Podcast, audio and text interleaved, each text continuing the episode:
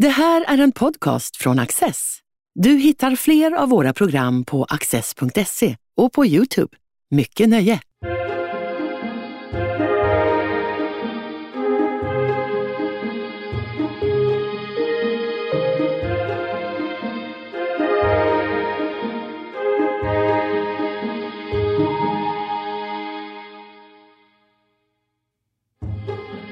Anders Kärne har disputerat i nationalekonomi vid Jönköpings International Business School. Han har studerat vad som händer med företag som får statliga stöd och lån. Hur påverkas företagens beteenden på kort respektive lång sikt? Och varför är sådana åtgärder så populära?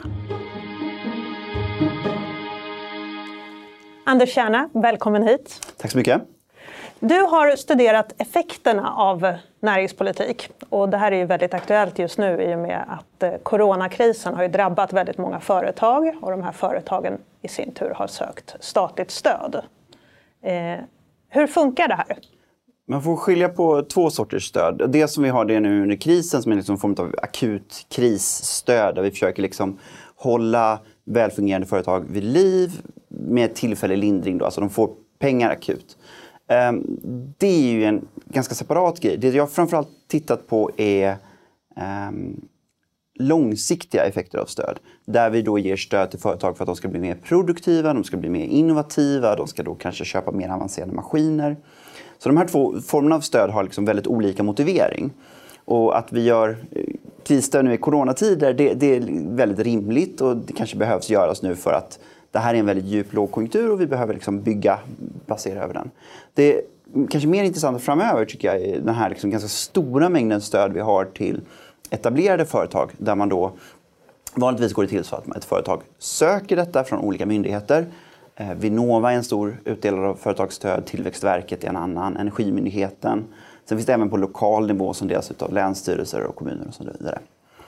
Och de stöden är vanligtvis så att man måste motivera varför man ska ha det. En del av de här stöden är lite mer eh, platsbaserade, till exempel om man är på glesbygd. Oftast då, ja men jag är ett företag på glesbygd, alltså har jag rätt till det här stödet.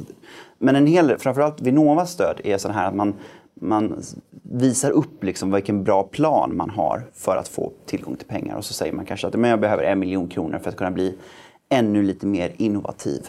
Men är det främst då nya företag eller kan det vara etablerade företag? Både och. Eh, de, max 250 anställda kan man säga. Det är EU-gränsen som, som sätter det programmet. Det är det man kallar då små och medelstora företag, är upp till 250 anställda. Eh, så det kan vara, de flesta är små. Eh, de flesta är under 10 anställda. Men det finns även en hel del större bolag.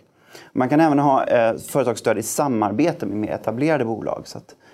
Hur ser tidigare forskning ut på området? Väldigt varierad. Eh, och problemet med den här forskningen, som jag själv upptäckte när jag höll på med det här, det är ju att de här bolagen söker stöd själva medvetet. Det är alltså de faktiskt ett aktivt val att de vill ha sådana här stöd. Och det gör det väldigt svårt att utvärdera dem. För var ska vi jämföra dem med? Vi kan liksom inte jämföra dem med ett genomsnittligt svenskt företag som inte har sökt stöd. Och i de fallen som det även är en sån här konkurrensprocess då, där man måste visa att man är bra, då är man ju kanske bättre än det genomsnittliga bolaget. Eh, för man har liksom blivit utvärderad och kommit fram till att det här är ett vettigt bolag, här kan vi stoppa in pengar. Så vi, eh, jag och mina kollegor, när vi höll på med det här, eh, så hade vi väldigt problem att hitta en bra kontrollgrupp. Och vi har jobbat en hel del med liksom olika statistiska tekniker. Men det här gör också att tidigare forskning ser väldigt varierad ut. Det finns ingen jättetydlig konsensus i forskarsamhället om det här är bra eller dåligt. Och jag tror även att det finns stora skillnader i hur olika länder gör detta. Vissa länder, då, som framförallt Sverige, jobbar väldigt mycket med direkta stöd, alltså man söker pengar och så får det.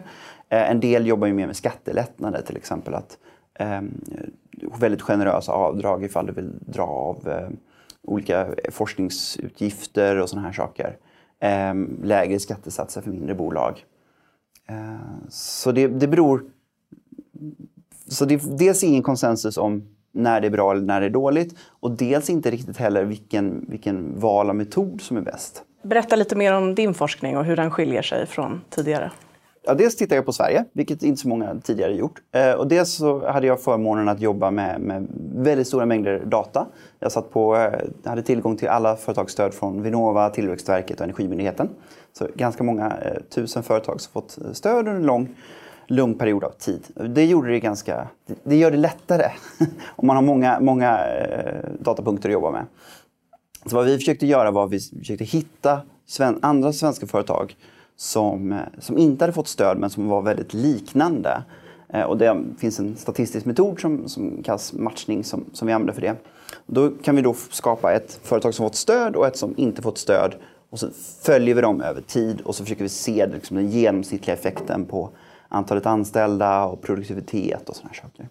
Och när vi tittade på stöden då så hittade vi eh, egentligen den motsatta effekten till vad man skall hitta. Det vill säga, vi hittade ganska stora positiva effekter på kort sikt. Alltså de fick stöd, de investerade de här pengarna som man då oftast gör. Man köper nya maskiner, man kanske bygger en ny lokal. Eh, och det hade ju en positiv effekt på investeringar och så såg vi även att produktivitet och omsättning ökade lite. Eh, sen försvann den här effekten. Den liksom eh, pös ut. Så vi kallar det här för en, en sockerchock. Ehm, till skillnad då från eh, proteintillskott. Då. Så det är liksom inga muskler på lång sikt men det blev en tillfällig effekt när man motiverar sådana här stöd så säger man egentligen att det ska vara precis tvärtom. Det vill säga att ja, det är okej om det inte händer någonting på kort sikt. Det viktiga är att det blir liksom ökad produktivitet på lång sikt. Det är precis det motsatta vi hittade när vi tittar på stöd. Eh, sen tittar vi även på sådana här subventionerade lån som ser ut från Almi. Och då är det lite skillnad för där, de lånen måste man betala tillbaks och det är ganska hög ränta. Och nästan alltid, inte alltid, men nästan alltid så ges de alltså i kombination med ett privat banklån. Så att man kanske då, säger man ska låna en miljon kronor, man lånar 500 000 kronor från Handelsbanken och 500 000 från Almi. Eh, de här lånen ska ju betalas tillbaka och det, det är ränta på det. Och det tror vi eh, det förklarar kanske den positiva effekten. För Almi-lånen så såg vi en permanent högre produktivitet hos de som hade tagit det. Men du säger att de som fick statligt stöd, att det ofta produktiviteten sjönk på lång sikt? Nej, den, den, den blev ungefär densamma som kontrollgruppen. Alltså. Så ja, den gick upp och ja, sen sjönk den ner igen. Men för då undrar jag, hur, du, du, har redan varit inne på varför man söker de här stöden. Det kan vara att man behöver nya lokaler, nya maskiner, eh, vad det nu kan vara. Eh, varför planar produktiviteten ut om man då har fått det här som gör alla förutsättningar att eh, där, därför att det kanske inte förändrar den generella företagsidén, eh, alltså den eh, konkurrensen i sig eller att det blir någon revolution. Om du tänker att du köper en ny maskin och så använder den ett, ett, ett, ett tekniskt bolag. Den depricierar ju efter ett tag. Alltså den går, efter ett tag så slutar den ju vara ny. Eh, om man då inte får ett ny sockerchock så, så, eh, så blir det ingen större skillnad. Utan det blev liksom ingen och det är, inte, det är inte så konstigt heller. Sverige är ju en väldigt välfungerande marknadsekonomi. Det är en tuff konkurrens för i princip alla företag. Det är svårt att tänka sig att man bara stoppar in någon miljon eh, och sen leder det till någon explosiv utveckling. Eh, det är väldigt svårt att bli ett stort och framgångsrikt bolag. Det krävs oftast inte bara att man har en bra idé, man ska ha rätt team, rätt företagsledare och så vidare. Eh, det, det, är inte lätt att bli nästa Apple. Liksom. Så blir det inte någon sorts snedvriden konkurrens då? Det, det blir det. Uh, och det finns företag som är extremt arga på de här företagsstöden för att de, kan, de kanske inte har fått men deras konkurrent har fått. Och då uh, kan det ju vara så att, menar, om ett företag får en miljon kronor från staten då bara, bara för att de fyller i en korrekt ansökan men ett annat bolag då måste låna en miljon kronor som då ska amorteras tillbaka och det är en ränta på det. Då får ju de väsentligt mycket högre kapitalkostnader. Så det finns en hel del företagsledare, som jag har träffat en del, som var otroligt upprörda av sådana här stöd. Och då kanske det är framförallt för att de inte fått det, men deras konkurrenter har fått det. Men det blir en sån snedvridning när staten eh, pekar ut, alltså staten via sina myndigheter pekar ut att det här bolaget ska ha pengar, men inte det här bolaget. Det kallas ibland för picking winners, att man liksom staten satsar på de som man tror ska vinna. Berätta lite mer om den näringspolitiska delen av det hela. Vad får politiker ut av det här? Ja, en, det här hänger också ihop med att jag har jobbat på Finansdepartementet eh, under några år innan jag började doktorera. Eh, det här är väldigt kul för politiker att göra. Eh, det är tydliga åtgärder som man, man liksom, det delas ut direkta stöd. Det finns företag som får dem och som är nöjda över att få det. Och jag skrev en uppsats om detta som jag döpte till Busy Doing Nothing. Eh, för jag tror att lite det är det som sker här. Alltså att man, man är, man, det är så himla svårt att verkligen ge sig på de grundläggande fundamentala sakerna som spelar väldigt stor roll. Alltså en, förbättra rättsstaten, det är inte så lätt att göra. Förbättra skolresultat, förbättra infrastruktur är väldigt dyrt. Då är det mycket roligare att pytsa ut lite småpengar här och där. det är ju ganska små summor. Alltså om vi pratar om 10, alltså någonstans runt eh, 30 miljarder och varav mycket är EU-pengar, då, då är inte det så, det är inte stor potatis i en statsbudget. Eh, men det skapar mycket medieutrymme och mycket, mycket glada människor. Och det är mycket lättare att göra det här än att ta tur med de här riktigt fundamentalt stora, viktiga problemen för, alltså som egentligen är en del av näringspolitiken, det vill säga eh, ja, men hur förbättrar vi den generella gymnasieskolan i Sverige? Det är ju jättesvårt, jag, jag vet inte hur man gör det. Eh, Eh, kriminalitet som är så mycket på tapeten nu och som drabbar jättemycket företag, framförallt i handeln. Ja, det är väl ingen som vet hur man eh, löser det enkelt. Ehm, så att, då, är, då, blir den här typen av åtgärder väldigt populära. Det, det här är inte bara inom jag menar, i, i, i rättspolitiken så höjer man gärna maxstraffen. Det är bara det, de döms ju aldrig ut maxstraff så de spelar ingen roll hur höga de är. Framstår ju som väldigt handlingskraftigt och bra. Liksom. I arbetsmarknadspolitik så har vi en myriad av sådana här små stöd och instegsjobb och så vidare. Generellt sett fungerar de väldigt, väldigt dåligt men är mycket mer populära än att göra vad som eh, faktiskt fungerar, det vill säga generellt sänkta ingångslöner. Men man inser att det här är väldigt vanligt i svensk politik att man gör så här som du beskriver. Jag tänker till exempel kultursektorn är ju i princip buren av bidrag. Eh, och som du säger, det är arbetsmarknaden, alla så här instegsjobb och, och då bidrag till företag. Vad, vad gör det med, med hela vår ekonomi? Det finns, det finns en, en av de mest intressanta grejerna, när vi, det här är ju en del av min doktorsavhandling, när vi höll på med det här var att vi hittade ganska få företag som hade många stöd. Då tänkte vi först, det var, ju, det var ju konstigt för att om man har sökt ett så borde man ju kunna söka fler. Ja, och så pratade vi med en del företag som hade gjort detta och de eh, var ju inne på att de, de tyckte inte om processen, det var byråkratiskt och bökigt. Så funderade vi lite på, okej, okay, men vad utmärker de som då fått många stöd? Och vi har alltså företag som fått 5, 10, 15 stycken. Ja, det är ju de som har specialiserat sig på den här processen. Eh, vi kallar dem för stödentreprenörer. Alltså de, de har byggt upp en skicklighet i att eh, söka stöd från olika myndigheter, från EU från, och, och, och gärna då att man kombinerar. Ehm, så att man får lite här och lite där.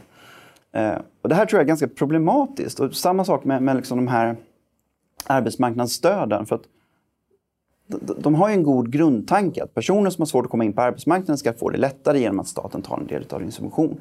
Problemet blir ju när du har massvis med sådana här olika åtgärder som är svårt att ha koll på, så finns det ju företag som sätter i system att bara ha anställda som går på någon form av subvention och så roterar man runt och så har nu gick du på den typen av subvention och går på det. Och det gör det ju väldigt svårt för företag som inte har subventionerade anställda att konkurrera.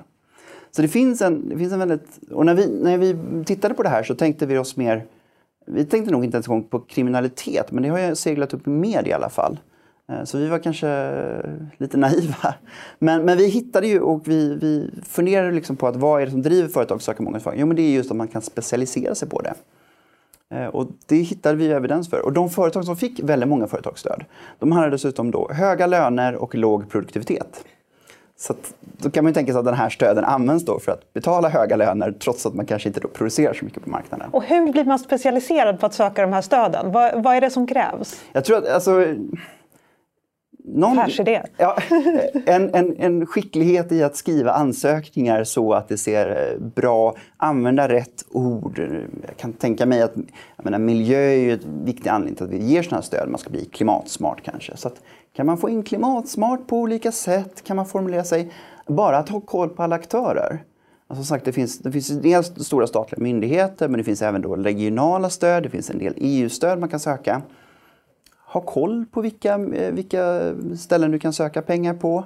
Se till att återanvända ansökan fast modifiera den lite grann, skicka den dit. Eh, vanlig skicklighet i att sälja in sig själv. Är det här något unikt för Sverige eller ser det ut så här i resten av världen? Det ser ut så här i stor del av EU-världen eh, och även i USA faktiskt. Eh, och, if, och, även effekterna av det går lite isär. Eh, vissa länder verkar fungera bättre. Jag tror Storbritannien har det kommit utvärderingar som säger att det verkar funka lite bättre. Exakt vad är det man gör skillnad då vet jag inte riktigt. Um, men, men det, är, det är ju en vanlig form av...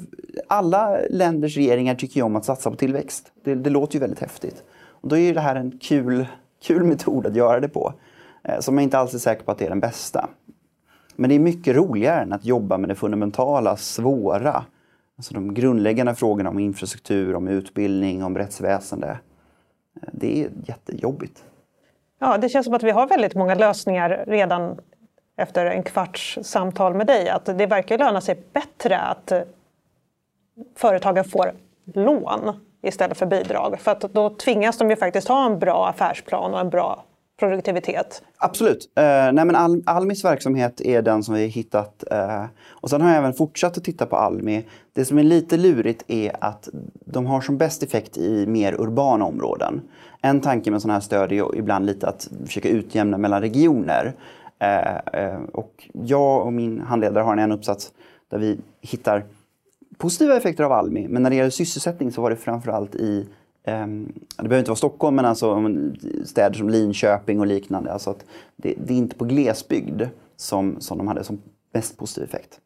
Men Almis verksamhet, är, och jag tror en viktig förklaring till Almis verksamhet är ju att de inte, det är inte separat marknad i sig. De jobbar oftast via den etablerade bankmarknaden. Så att ett företag går till sin vanliga kommersiella bank som de har. Banken säger att ah, det här är kanske lite för mycket risk för oss. Men om Almi då, och indirekt och staten kan ta en del, Eh, då kan vi tänka oss att göra det här. Och då har man ju ändå fått en privat bank som sagt att ah, men det här är en bra idé. Den här investeringen kommer löna sig. Den är bara lite för mycket risk för att vi ska vilja ta hela. Så lämnar man över det. Så det tycker jag. Och det skapar ju också en väldigt bra incitament. Du måste betala tillbaka pengarna jämfört med när du då får pengar helt och hållet eh, gratis. Det här ämnet är ju jättestort. Vilka avgränsningar har du gjort? Eh, ganska många. Eh, nej men framförallt så är man, ju, är man ju begränsad i vad man har data på. Och jag, har haft, jag har till exempel inte kollat någonting på de lokala stöden. Eh, av den väldigt enkla anledningen att jag har inte haft information om dem. Eh, det finns då en myndighet i Sverige som heter Tillväxtanalys och det är de som samlar in data från eh, Tillväxtverket, Energimyndigheten och Vinnova och det är tack vare dem som jag har, eh, jag har haft möjlighet att eh, studera detta. Så jag har ingen aning om effekten av de lokala stöden. Eh, och så vitt jag vet så är det ingen annan som har det heller. Och det här är lite problem. Det hänger ihop med det här korskörandet utav stöd. Att det, är liksom, jag menar, det är separata myndigheter, det är separat på, på regional nivå. Eh, det här är ju ett genomgående problem i Sverige, att vi har så många olika utbetalare. Eh, alltså även om man tar på individnivå, Försäkringskassan, Arbetsförmedlingen och så vidare. Eh, så det gör ju svårt att korsköra statistik. Det som var lite unikt med oss var att vi körde tre myndigheter samtidigt, eh, för vi kunde göra det. De flesta internationella studier är ju oftast bara en organisation om man tittat på, men vi kunde titta på tre. Så det var bra. Men, men jag har ju, skulle jättegärna vilja ha information på, på eh, de lokala stöden. Och, och, kommunens, många kommuner har ju någon näringslivssamordnare vad gör de och, och eh, funkar det? Det är jag väldigt nyfiken på. Är det de här glesbygdsstöden då? Det till finns, exempel? Nej, det, ja, det, glesbygdsstöden, oftast, de, en del av dem går via Tillväxtverket. Um, men det, beror, det, det, finns ju inget ord som är glesbygdsstöd, liksom, utan de heter ju olika saker. Uh, som regionalstöd och så vidare. Så för jag sitter här och tänker att de här glesbygdsstöden borde det väl ändå finnas en faktisk ekonomisk poäng med. Även om de här företagen kanske inte nödvändigtvis får ett lyft i längden men de håller en hel, kan hålla ett helt område levande på ett annat sätt. Kanske. Eh, det beror ju på hur, hur svår e-, e-, situationen ekonomiskt är i övrigt. Eh, för stöden, ska säga, stöden är inte så stora att du bara kan leva på dem helt och Nej, hållet. Blir, ja, men, och så ska det inte vara heller. Och så ska det inte vara heller. Men problemet blir ju då att om du har en eh, om ditt företag inte är tillräckligt lönsamt så, så, så ska, måste man trycka in väldigt mycket pengar i det för att det ska överleva. Det här är ju svårt. Alltså jag har ingen bra lösning på glesbygdsproblematiken. För det är ju tufft för små orter där företag slår ner vi har en väldigt kraftig urbanisering som hänger ihop med att vi allt mer och mer producerar tjänster snarare än varor. Och tjänster eh, gynnas av att vara i en stadsmiljö där det finns andra personer som du kan utbyta tjänster med. Det är ju liksom svårt att bedriva en pizzeria om det inte bor någon runt omkring dig. Eh, Medan däremot ett tillverkningsföretag, ja men då var det ju mer om det fanns en järnvägsspår där som du kunde liksom lasta över godset på. Eh, den här utvecklingen är tuff. Den är ju, och det här är ju, ser man ju över hela eh, västvärlden just nu.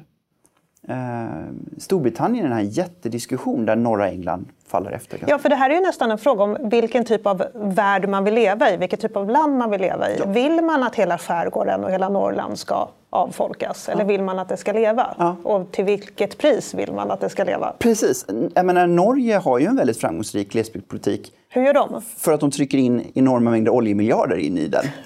och så är de inte med i EU så att de kan ha tullar på sitt jordbruk så att, så att det kan överleva trots att det är väldigt, väldigt ineffektivt. Nackdelen med den är ju att, att gå in i en norsk matbutik och köpa Alltså, det finns ju en anledning till att de åker till Strömstad för att handla, för det är så jäkla dyrt där. Alltså, vill vi att hela Sverige ska leva? Vill vi verkligen det? Och är det ekonomiskt försvarbart?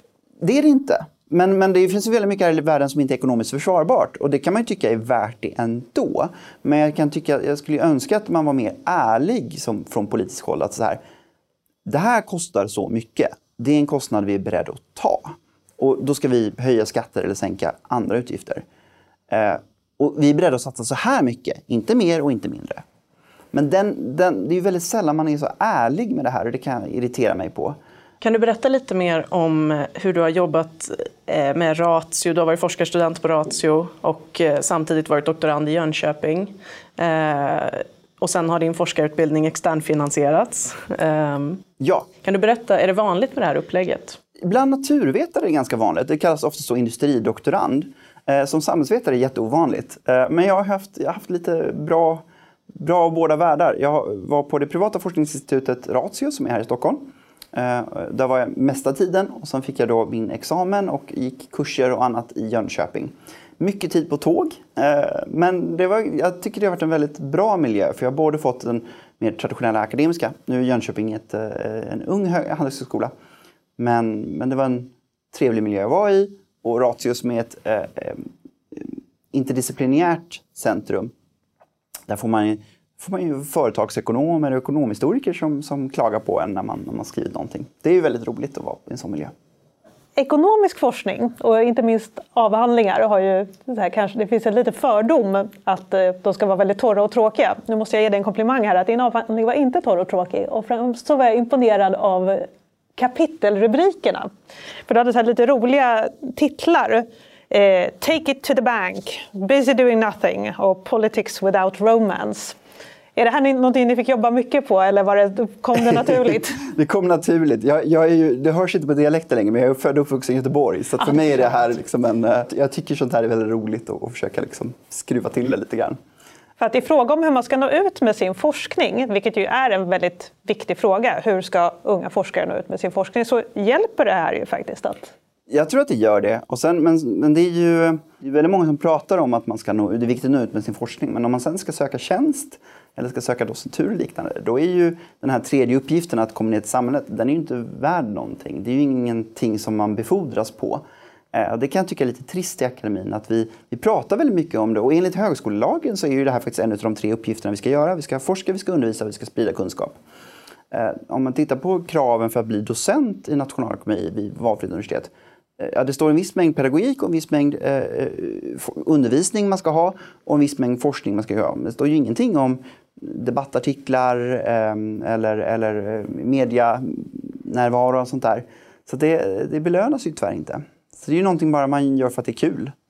Och det tycker jag är trist. Det, det hade gärna fått vara det. Sen kan det vara svårt i vissa ämnen att nå ut med sin forskning. Men, men för de som jobbar samhällsnära och policynära så är det ju tråkigt att det inte anses vara en merit att, eh, att nå ut med sin forskning.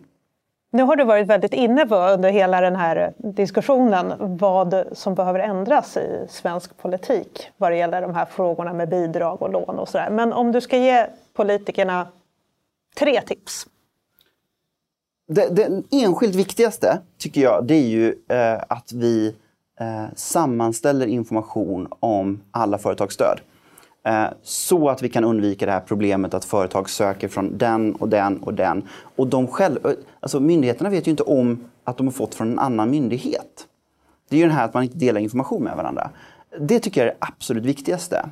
Eh, för då kan vi komma undan det här problemet att företag får för mycket stöd eller att det går till företag som inte borde få stöd för de redan fått det från något annat. Så det är liksom den enskilt Jag skulle gärna se att det, fanns, att det bara var en enda utbetalare i Sverige, alltså Företagsstödsmyndigheten. Den får gärna heta så också. Eh, och där går allting. Alltså, det spelar ingen roll om det är från kommun, från landsting eh, eller, eller, eller, vem det är. Det går, det är en enda utbetalare. Jag skulle gärna göra samma sak på, på individsidan också. Eh, det andra är ju att, jag menar, vi har ju försökt jobba så mycket vi kan med statistisk metod för att komma runt det här selektionsproblemet. Alltså att vi, vissa företag har fått och andra inte fått det. Vi har gjort så gott vi kan, men inte en perfekt metod. Det som vore ännu bättre vore att om man, om man har 100 företag som söker ett visst stöd och man kanske bara ska dela ut till 50, ja men lotta ut det då. Här har vi 50 stycken värdiga företag. Lotta ut det. Då har vi 50 som har fått det och vi har 50 i en kontrollgrupp som ansågs vara lika bra utav den här kommittén som bestämmer. Då är det mycket lättare att jämföra i efterhand och se eh, vad effekten var. Då får vi ju en naturlig kontrollgrupp på samma sätt. Och så här jobbar man ju i medicin. Liksom. Eh, hälften får covidvaccin och hälften får ett placebo eller ett gammalt vaccin. Eh, och så jämför vi skillnaderna emellan. Mycket lättare och med mycket bättre resultat. Och då kan vi försöka hitta Finns det vissa stöd som funkar bättre än andra? Finns det några som är Finns det någon särskild inriktning som funkar väldigt bra? Det ska vara mycket lättare att utvärdera det om man gör det här. Jag förstår inte varför det här anses kontroversiellt i den här affären. För att, alltså, läkare har gjort det här i, i mer än hundra år nu. Och de gör ju det med liksom cancermedicin som är en fråga om liv och död. Då borde vi kunna göra det på liksom en miljon kronor till, till eh, en maskinsubvention. Det kan väl inte vara kontroversiellt i jämförelse? Det anses vara det. Jag förstår inte varför. Tusen tack för att du ville komma hit. Tack så jättemycket för att jag var här. Vi har fått lära oss mer om näringspolitiska åtgärder och att lån ofta är bättre än bidrag. Tack för att ni har tittat. Du har just lyssnat på en podcast från Access. Du vet väl att vi också är en tv-kanal och tidning? Teckna en prenumeration idag på access.se.